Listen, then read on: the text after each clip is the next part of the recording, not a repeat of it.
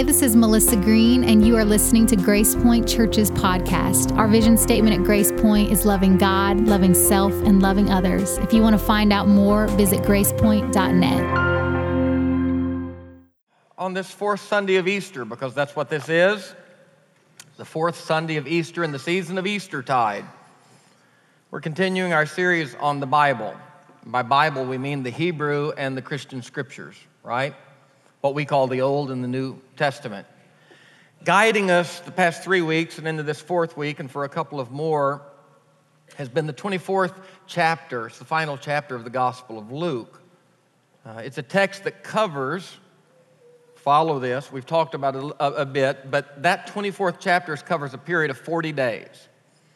The 40 days from the resurrection of Jesus from the grave to the 40th day when he ascended. You remember, took the disciples out to the mountain, he ascended into the heavens. So 24th chapter of Luke covers that 40-day period. The Bible said at the end of the 40 days, the disciples watched him ascend into the heavens, and the angels appeared to them and said, Why are you standing here gazing? Go to Jerusalem as Jesus has already told you. Tarry there. Bible says they go to Jerusalem. Ten days later, Acts 2 says on the day of Pentecost, the Holy Spirit fell, and we know that as the birth of the church, or the day of Pentecost. So that's a 50 day period from the resurrection to Pentecost. But the first 40 days of that we've been looking at, and that first 40 days is covered in Luke 24. Of particular note to us in that story, very important note to us, has been how immediate the efforts of the risen Lord were in terms of getting the disciples back to the scripture, back to the sacred text, what we would call the Hebrew scriptures, the Jewish scriptures, or the Old Testament. Immediate from the two, he appears to the two women. The Bible said he leaves them and he meets two men traveling from Jerusalem. They're his disciples. One of them is named Cleopas, the other is unnamed. These two fellows are traveling from Jerusalem to a village seven miles away called Emmaus. And the Bible says the Lord engages them there, and almost immediately, interestingly, before even making clear who he was, they didn't know this was Jesus, the risen Lord. The Bible says that he made the scripture come alive for them he began to interpret and open their minds that they might understand the scripture. Look at the text. We'll look at the text really quickly, and I want to just cover a few things here that we've alluded to. Very important. Then he said to them, Oh, how foolish you are, and how slow of heart to believe all that the prophets have declared. Was it not necessary that the Messiah should suffer these things and then enter into his glory? Then, beginning with Moses and all the prophets, he interpreted to them the things about himself. Look at the text in all the scriptures. As they came near the village to which they were going, he walked ahead as if he were going on, but they urged him strongly, saying, Stay with us, because it's almost evening and the day is now nearly over. So he went in to stay with them. When he was at the table with them, he took bread blessed and broke it and gave it to them. Then their eyes were opened and they recognized him and he vanished from their sight. A few notes here. Verse 27 says, He interpreted to them the things about himself in all of the scriptures. I pointed out last week, and I really want you to understand this, feel it underscored. He gets up out of the tomb and he immediately begins talking to his disciples about the scripture. But note what he didn't do. He did not revise the scripture. He certainly didn't censor the scripture. And I, want to say this in context. If anybody would have been, if, any, if it would have been fair for anybody, say it that way, if it would have been fair for anybody to have problems with the scripture, it might have been a guy who had just been tortured and murdered through some people's misuse of the scripture. Now, that's not the only reason. Rome had their part in it. But the Bible tells us he fell into religious hands who were using the very text that he goes back to. If anybody would have had, by my estimation, a fair right to say, you know what, Too much pain, too much hurt. But interestingly, Jesus did not get out of the grave, look at the disciples, and say, We're going to get rid of those 39 books and we're going to commission a new one. It's going to be called the New Testament. It's going to have 27 books. And it's going to be far better than all that hard stuff back in that Old Testament, that anachronistic book to read. Jesus didn't commission the New Testament. He didn't replace the Old Testament. He didn't nullify the Scripture. He didn't argue with the Scripture. He didn't revise or censor the Scripture, though he might have had right to by many people's estimation. Jesus makes it clear the only thing, and this is important, the only thing that he felt was needed in terms of the Scripture was for them to be properly used. The problem, by his estimation, was never the Scripture but rather the way people interpreted, applied, and used. Some could even say abused the scripture. They certainly abused him with them. Jesus took them back to the text. The second thing that I want to point out is the Bible says that his interpretation of the text came alive for them. One thing that Jesus did not do was just read the text on the surface and say, Don't you understand? No, the Bible says he interpreted the text. For everybody who says we don't need to interpret the text, we just need to read it, well, that fails to uh, acknowledge the fact that reading itself is interpretation. But Jesus interpreted the text, he didn't just read it. And the Bible doesn't say that when he interpreted the text, immediately they were like, wow, how did we not see that before? They still didn't see him. Even Jesus interpreting and preaching a message did not immediately open their eyes, which is salve for my soul because I know that I'm not always effective in your life. But the Bible says the interpretation came alive. Verse 31 says it this way When he broke the bread and placed it in their hands, then their eyes were opened and they recognized him. There's no wonder that the church, all these years later, is Eucharistically centered. Why communion and the Lord's Supper is so important to us. Everything he had done in the interpretation of the text only came to fruition, the Bible says, literally, when he took bread, blessed bread, broke bread, and then gave them bread. It had just been four days earlier, three to four days earlier, that he had taken bread, placed it in their hands, and said, This is my body broken for you. And all that came flooding back the look of that hand, the look of their hands cupped, the feel of that bread. And the Bible says, Then, then, then, only then were their eyes opened and they recognized him. And I think it's important to, to note they did not recognize him simply in the scripture. They didn't look and say, you know, when he broke the bread, they didn't pick up their Bible and say, there, there you are. Sure, now we see it. The Bible doesn't say that they recognized him in the scriptures. The Bible said they recognized him more importantly in their present moment. The real work of Scripture is not to mesmerize you. The real work of Scripture is for you to read enough until you are compelled to look up into the face away from the text. The text never intended to be the face. The map never intended to be the destination. Many people have had a tendency, self included, to make the map the destination. But God is always calling us to look up from the black letters on a white page into the flesh tones of God. Third thing that I want to point out, it's very important in verse 32 the Bible says that after all of this, they were reflecting on the fact that Jesus had opened their eyes and that he had been with them along the road, unbeknownst to them. And Cleopas of the other looked at his traveling companion, and there was this exchange. After Jesus had appeared to them, after they had recognized him, the Bible says immediately he disappeared. And in the wake of his disappearance, they looked at one another and they shook their heads. And Cleopas looked at his traveling companion, Lee, and said, Did you feel something back there? Did your heart burn inside of you when he was talking from the scripture?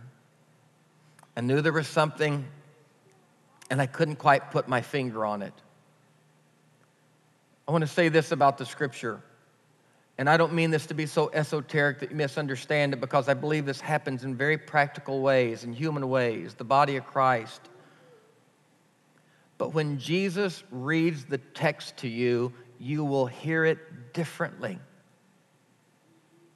They didn't even know it was Jesus, but Jesus was reading the text and interpreting the text, and they looked back and said, We should have known. Our hearts, butterflies, flip flops, they were burning inside of us. Sheldon Vanauken said, When the Holy Spirit unveils truth for you, you will hear it and it will have a ring of essential truth. A ring. They'll hit that key and the tension will be properly tuned, and a tuning fork called the image of God inside of you will go off. I don't cause your tuning fork to go off all the time. I don't cause my own tuning fork to go off all the time. Sometimes we just set out talking, doing our best, and somewhere in the midst of that, by grace, He comes and He speaks to us. Pascal said it was the great physician, mathematician, philosopher, theologian he said that the voice came so clear that it was like fire. And all of the logic and all of the systematization was dropped to its knees in obeisance to the fire that seized me. Aquinas, one of the five greatest theologians of the Christian church, by all accounts, a doctor of the church, and Aquinas, after finishing Summa Theologica, perhaps the greatest work since the New Testament, and Aquinas says, I had an experience with God in the breaking of bread and the common cup, with beggars and widows at my side, a long way from the ivory tower of education. I had an experience when the bread was broken and it hit my tongue. Aquinas said, All of my work became a straw. And he committed to his secretary that he would never write again because it so paled in comparison to the sound in your soul when God begins to communicate with you. Frederick Buechner, my favorite author, says this about his conversion. He said, I was a young man, 27 years old, writing novels in New York City, and I scant believed in God. But I was alone and I was bored, and I liked the architecture of Madison Avenue Presbyterian Church, which was home of the celebrated preacher George Buttrick. He said, I went there out of boredom with no mind to search for God. And in 1953, around the time of the coronation of Queen Elizabeth II, Buttrick preached a message about her coronation. Buechner's words. And then, with his head bobbing up and down so that his glasses glittered, he said in his odd, sandy voice, the voice of an old nurse, he said that the coronation of Jesus took place among confession and tears. And then, as I yawned, and God was and is my witness, the old preacher said, great laughter. Great laughter, he said. Perhaps no one heard it but myself. But he said that Jesus was crowned among confession and tears and great laughter. And at that phrase, great laughter, for reasons that I have never satisfactorily understood, the great wall of China crumbled, Atlantis rose up out of the sea, and on Madison Avenue at 73rd Street, tears leaped from my eyes as though I had been struck across the face. Oh. I can't manufacture that for you, and you can't manufacture that for me. All the sermons in the world combined can't do that. But there are those moments that our hearts burn within us. And this text on the first day of our Lord's resurrection reminds us why the Christian church sits at a table, why every now and then we discomfort you by turning the chairs inward and causing us to look at one another across the table. This is the reason why we, as a Christian church for 2,000 years, have been sitting around a table. And I want to tell you, our table is not attended by servants, and it is not appointed with fine china and silverware. But our table, the Christian table, from this day forward, is a table where there are crumbs of bread that eternity will not make stale, where there are cups of wine that will never grow old And around that table, there are lots of people, some of whom we would not sit beside in any other setting, some of whom we would never choose. But around this table sits a body of people looking at bread and wine, and in the midst of those crumbs and that cup, there is a book that many of you are afraid of, daunted by, even aggravated with, but it is Scripture. And Luke 24 says in both the, in both the Eucharist and the Scripture, God has set himself to doing a special work. Hear me, a supernatural work through a common cup and a common text. God has set himself to do a supernatural work of revealing God's self to us. Luke 24 said, It is not the hand of Stan Mitchell or the hand of any other, but it was the hand of Jesus on the bread that opened their eyes. And when the body of Christ walks down the aisle and puts that tray in your lap, or you come forward and they place a piece of bread, dia, in your hand, these are not our hands, they are the hands of another, and these hands with nail prints. Our hands are but gloves in which they are. It is the hand of Jesus on the bread that opened their eyes. And it is the voice of Jesus on their ears that opened the scripture. Our hearts burned while he was talking. Our hearts burned while he was opening. And amidst all the yawns that I can elicit and all the weariness that I can create with my best of sermons, from time to time, here and there, now and then, a word comes through and your heart burns. My friend Dan Scott, who preceded me at Christ Church, and then after I was gone, followed me at the same, came back from Phoenix and followed me, and has been a friend to me in the meantime. In the last couple of days, Dan and I have been engaged, have engaged in a Facebook conversation of all things with another friend of mine named Jonathan Bartholomew. Jonathan's been a friend of mine for 20 years. He's a friend of a lot of you. Jonathan's the son of an Assembly of God preacher, a wonderful man and his wife. Jonathan and I have stayed very close. We're having lunch tomorrow, but Jonathan's journey intellectually and spiritually has taken him to another place. He and I do not see Jesus and the scripture and God the same. Um, Jonathan would not call himself an atheist, but certainly an agnostic seeking for truth.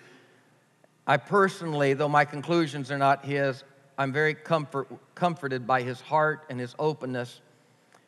So, in a Facebook conversation that was instigated by a post that I made about this series in the scripture, it was actually the email that I sent out to you as parishioners on Friday. I put that same thing on Facebook, and Dan, as we do going back and forth, Dan responded Jonathan became engaged, and they kind of t- took it over like Facebook trails go. And it's been a wonderful conversation. You should go on and read some of it. But I want to read a snippet of what uh, Dan said. And if you like this really good, please don't go to Christ Church. Stay here with me. it's always daunting, you know, when you're advertising your competition.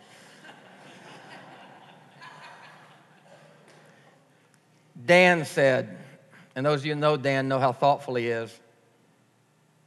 Dan said, Jesus, if he really is alive, makes himself known to those who ask. If he does not make himself known, or if they do not ask, or if they do ask and they still believe he has not, It is not our responsibility then to market him. That is what makes modern evangelicalism increasingly repulsive, not only to unbelievers, but to our own children and grandchildren. There's a reason in 1954, 75% of Nashville was in church, and today that number is dipping under 40%, and we're the buckle of the Bible Belt. We can bury our head in the sand we can face this down and pray for God to help us have wisdom for the recovery. And I believe one awaits us. Read it again. Jesus, if he really is alive, makes himself known to those who ask. If he does not, or if they believe he has not, it is not our responsibility to market him. That is what makes modern evangelicalism increasingly repulsive, not only to unbelievers, but to our own children and grandchildren. The way forward must be in conversations like this, in which the participants are respected and heard, and into which the presence of Jesus is invited to reveal himself. In another posting later, Dan said, I suppose what I'm trying to say is that Christianity is supernatural.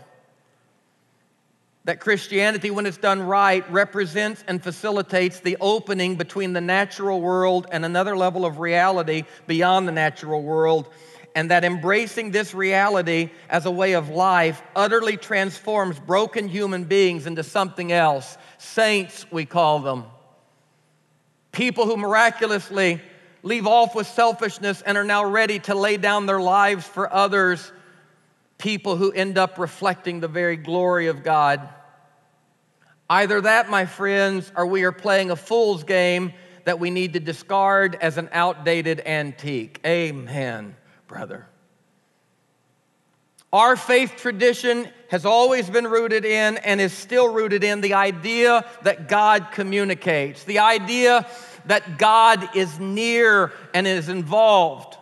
Our faith tradition is a belief that the transcendent, the holy other, and the beyond is simultaneously committed to being immanently near us. This nearness for me is seldom overt and overwhelming. One of the things that I deeply, as an interdenominational church person, revere about my upbringing in the Wesleyan Pentecostal movement was that we tried, in all of our halting, unfit ways, Dave, we tried to say that our children should never just be recipients of a story and an other person's experience. Our children should be able to engage the same risen Christ that was encountered on the day he first got out of the grave.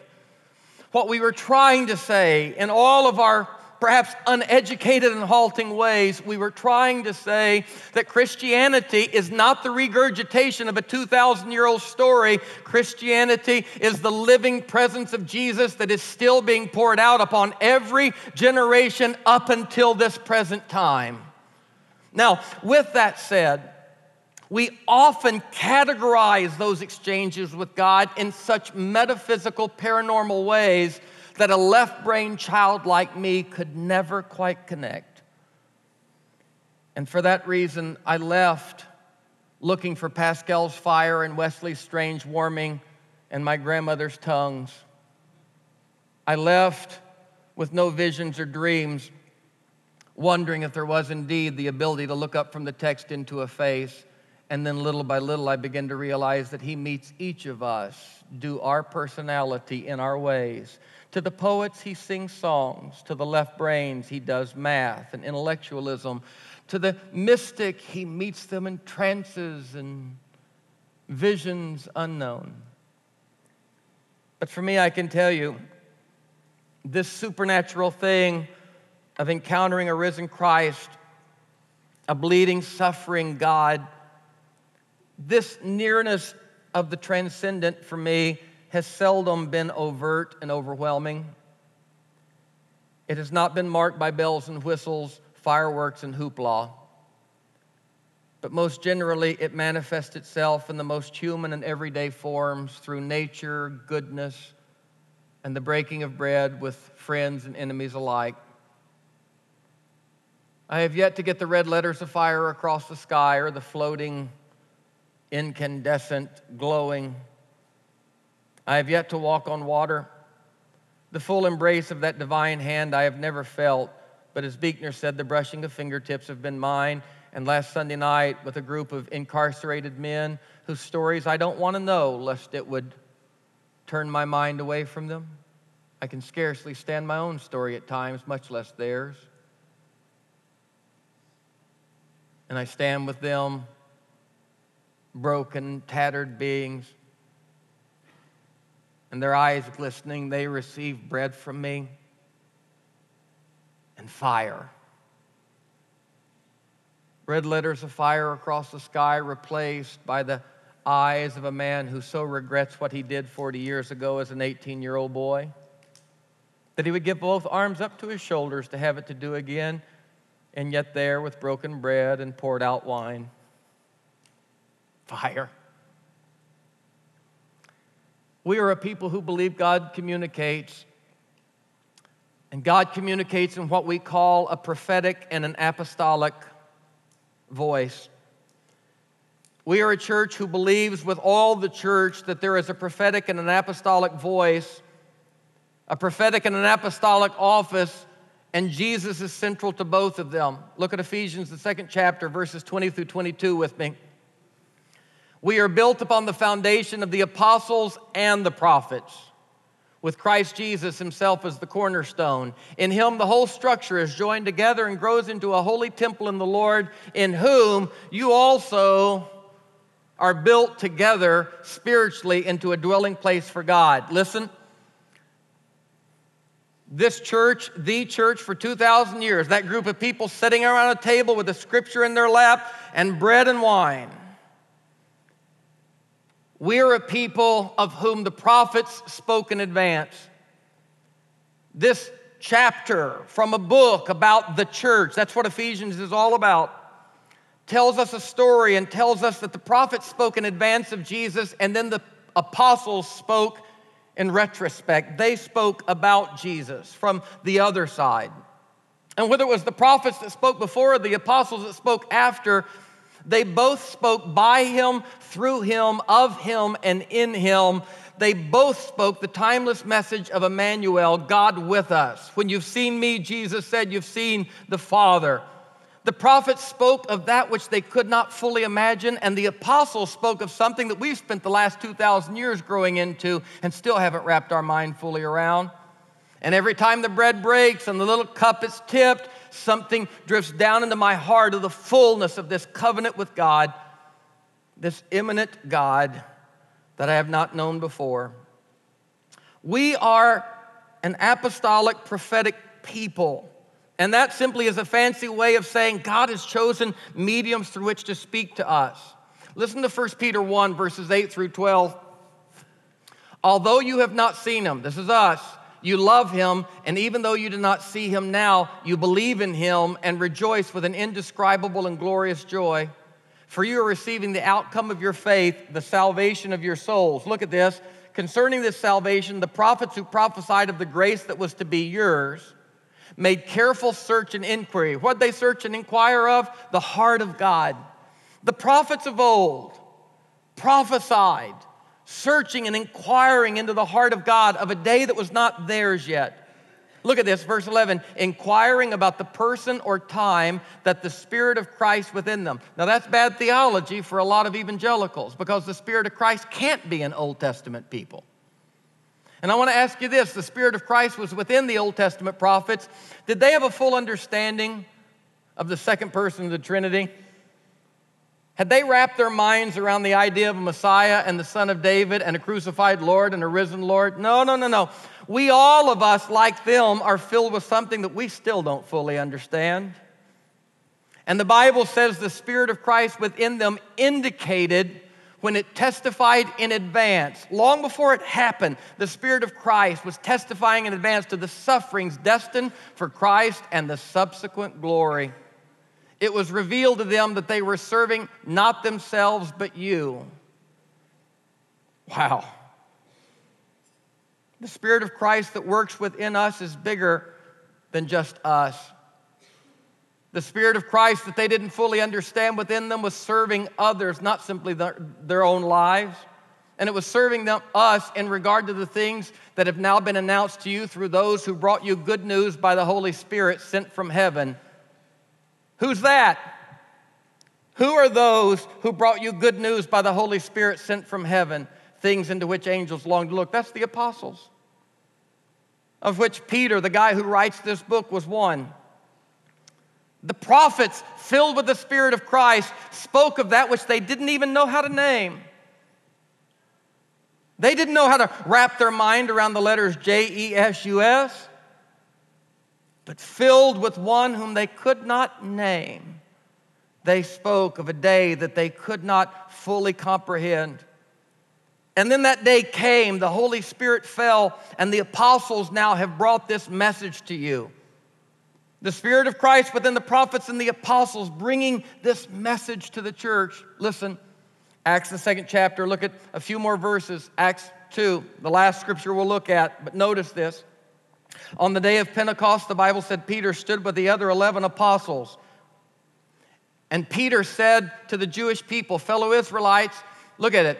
I may say to you confidently of our ancestor David that he both died and was buried, and his tomb is with us to this day. Since he was a prophet, prophetic office, he knew that God had sworn with an oath to him that he would put one of his descendants on his throne. Foreseeing this, David spoke of the resurrection of the Messiah, saying, and I, I, want to assure you that David did not know he was speaking of the resurrection of the Messiah when he wrote this psalm, but saying he was not abandoned to Hades, nor did his flesh experience corruption. This Jesus God raised up, and of that all of us are witnesses, being therefore exalted at the right hand of God, and having received from the Father the promise of the Holy Spirit he has poured out this that you both see and hear. First day of the church, last day of Easter tide, Pentecost Sunday, he's poured it out. For David did not ascend into the heavens, but he himself says, The Lord said to my Lord, Sit at my right hand until I make your enemies your footstool. Therefore, let the entire house of Israel know with certainty that God has made him Lord and Messiah, this Jesus whom you crucified. Now, watch this. Now, when they heard this, they were cut to the heart, and they said to Peter and to the other apostles, Brothers, what do we do? Peter said to them, First message, repent, change your mind, and be baptized, every one of you, in the name of Jesus Christ, so that your sins may be forgiven, and you will receive the gift of the Holy Spirit. Now, watch for the promises for you, for your children. That's what we were trying to say. For your children and for all who are far away, everyone whom the Lord our God calls to him. And he testified with many other arguments and exhorted them, saying, Save yourselves from this corrupt generation. So those who welcomed his message, look at it, were baptized, and that day about 3,000 persons were added I just told you what happened to the human family. The Holy Spirit of God has now been poured out. I want to tell you what the church's first response to that action of God was. After they were filled with the Holy Spirit, look at it, they devoted themselves to the apostles' teaching and fellowship, to the breaking of bread and prayers.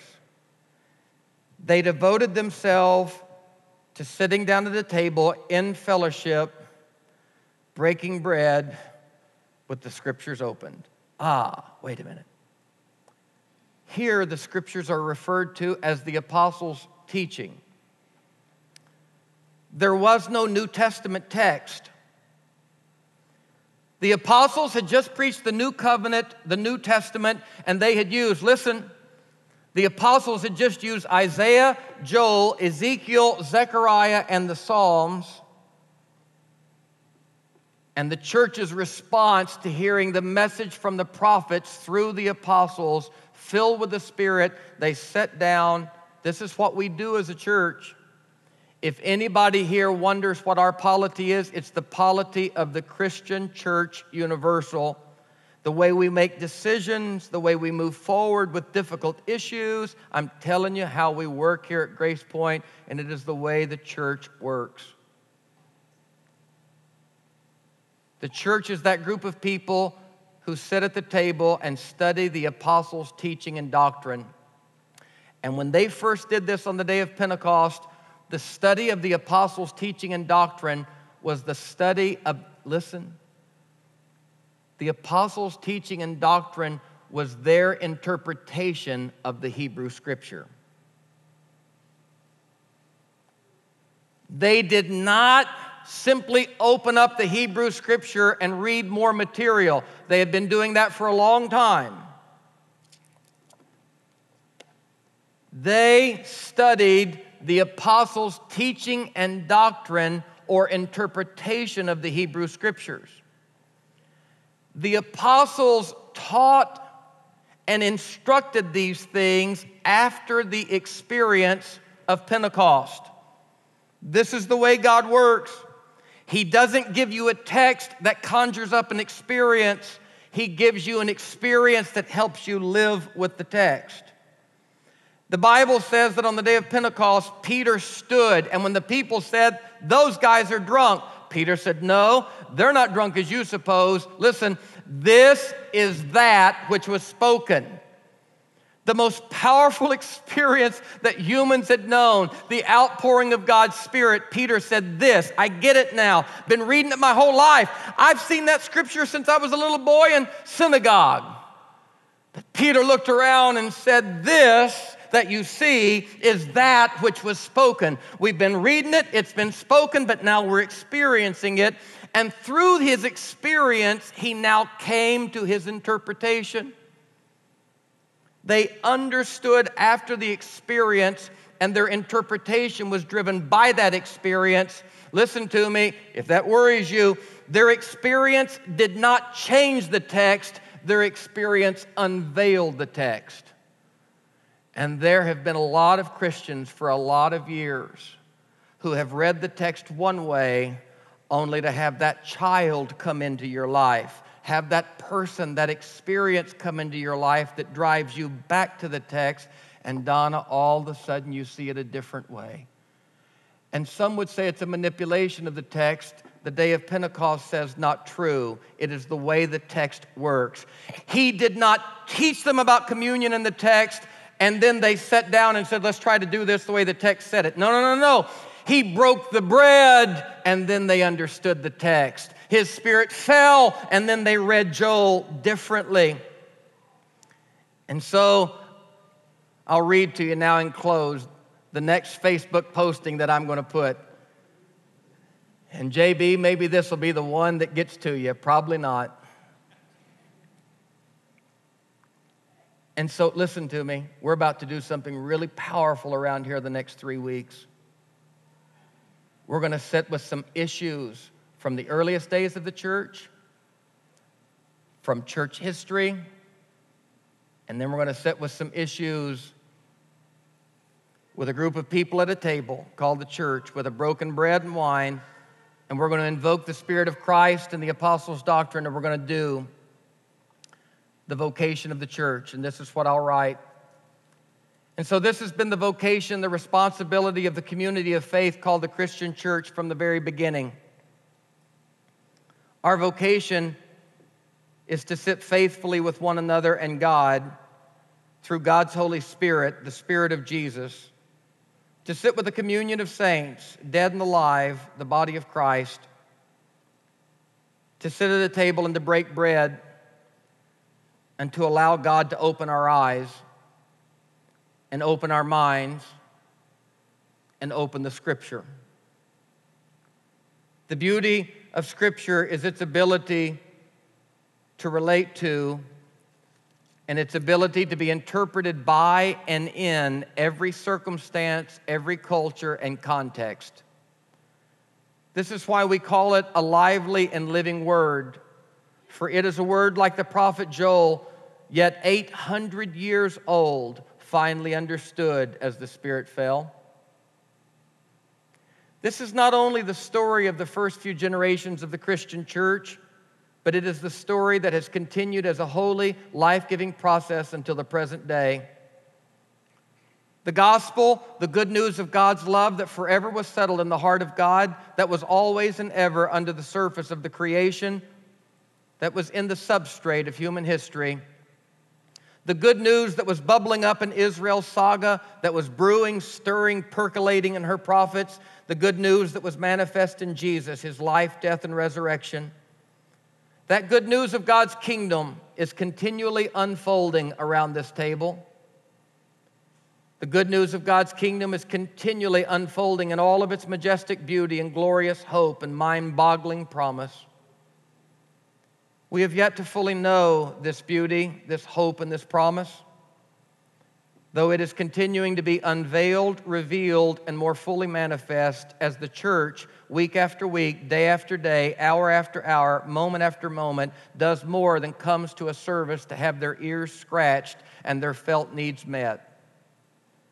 But we come as those filled with the Spirit of Christ on behalf of others, not ourselves, not as consumers, but as saints. We come to a table where we bring creation's beauty and brokenness, and we allow Christ to break the bread and the scripture, yea, even our own hearts. The table that we come to is a table where our eyes can be opened, our minds can see for the first time, and we can think and feel as God sees and feels. This is the way of the church, and this is the way of saint making. The first century church, with its fresh outpouring of the Spirit, did not finish the work of the table, they simply continued it. The fourth and fifth century church, with its canon and its creeds, did not close the table, no, they simply facilitated and passed on to us a tradition, a process of community, communion, and study that we faithfully give ourselves to. The prophetic apostolic tradition that Jesus is cornerstone of is the age old effort to hear the heart of God anew as it speaks specifically to our present life and setting. And, brothers and sisters, this is an act of honesty, an act of love, and an act of courage. And the church has forever been about this business it is scary business, for I agree, it is much easier to believe that somebody 1900 years ago already got all of the answers, gave us all of the answers, and now all we are to do is to live them out. But in the midst of the answers they gave, they left us with resounding questions. And those questions carry us forward, and the Spirit of God is always willing not to come to our debates or our arrogance or our denominational strife, but He is ever and again willing to sit down at the table with broken lives and broken bread and say, Are you really willing to hear anew? Are you willing to be compelled? Next week, we will walk into the life of the early church as it sat at that table and the apostles themselves disagreed so violently that they could not minister together. We are built on the foundation of the apostles. And we are capable of feeling so strongly about these things that somewhere in the tension, the only relief is not the yielded answer. The only relief is to lift up bread and break it and say, Oh Christ, the church is being torn apart. Will you come? And will you speak? And it's at that table that the church has forever been reforming itself, constructing itself, and doing the courageous work of change. And as Dan said, if that is not our work, then we need to get rid of this antique, move on from our anachronism, and come into the 21st century. But I believe the gospel of Jesus Christ and the guiding voice of the Holy Spirit is more, is more compelling and applicable than anything that Dawkins, Hitchens, or Kitchens and the like can come up with. But I think desperately the church needs again and again for Christ to sit with this book that, even in his life, proved to be the most dangerous book in the world. And say, would you mind if we look at that text in Romans again? Would you mind if we take that text in 1 Corinthians 7 or 1 Peter 2? Would you mind, as Martin Luther King Jr. took this book and cast his ordination away, the Holy Spirit walked across the room, King said, and picked up the book and said, Would you let me read to you one more time from Peter's epistle? Slaves, be submissive to your masters, even if they beat you without cause. And King said, as the words rang in my ears, and I knew that for 19 centuries the church had defended slavery by the words of that apostolic preacher. I thought to myself, how could he say such things in the New Testament? But gently as the Holy Spirit read, Slaves, be submissive to your masters, even if they beat you without cause. For to this you were called. Before King said I could lift it and throw it as far from me as I could, I heard him read the next verse. For Christ has left us an example. Who had crucified and reviled, reviled not again.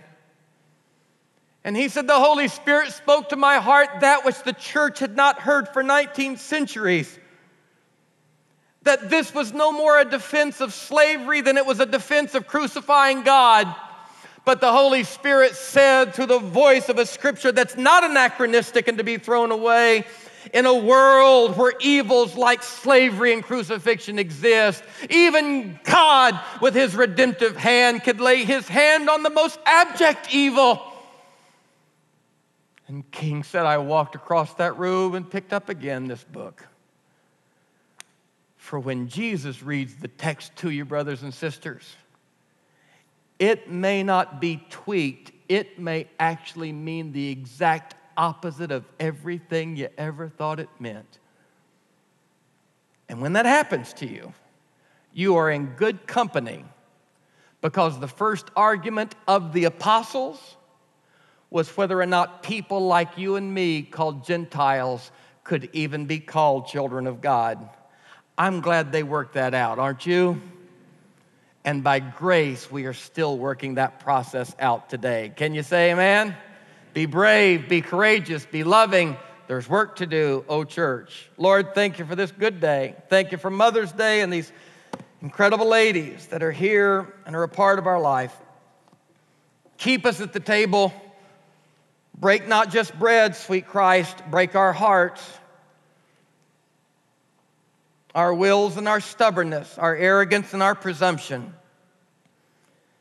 Maybe we be reminded today that we are not a new movement. This is not a new Christianity. This is a Christianity as old as Jesus.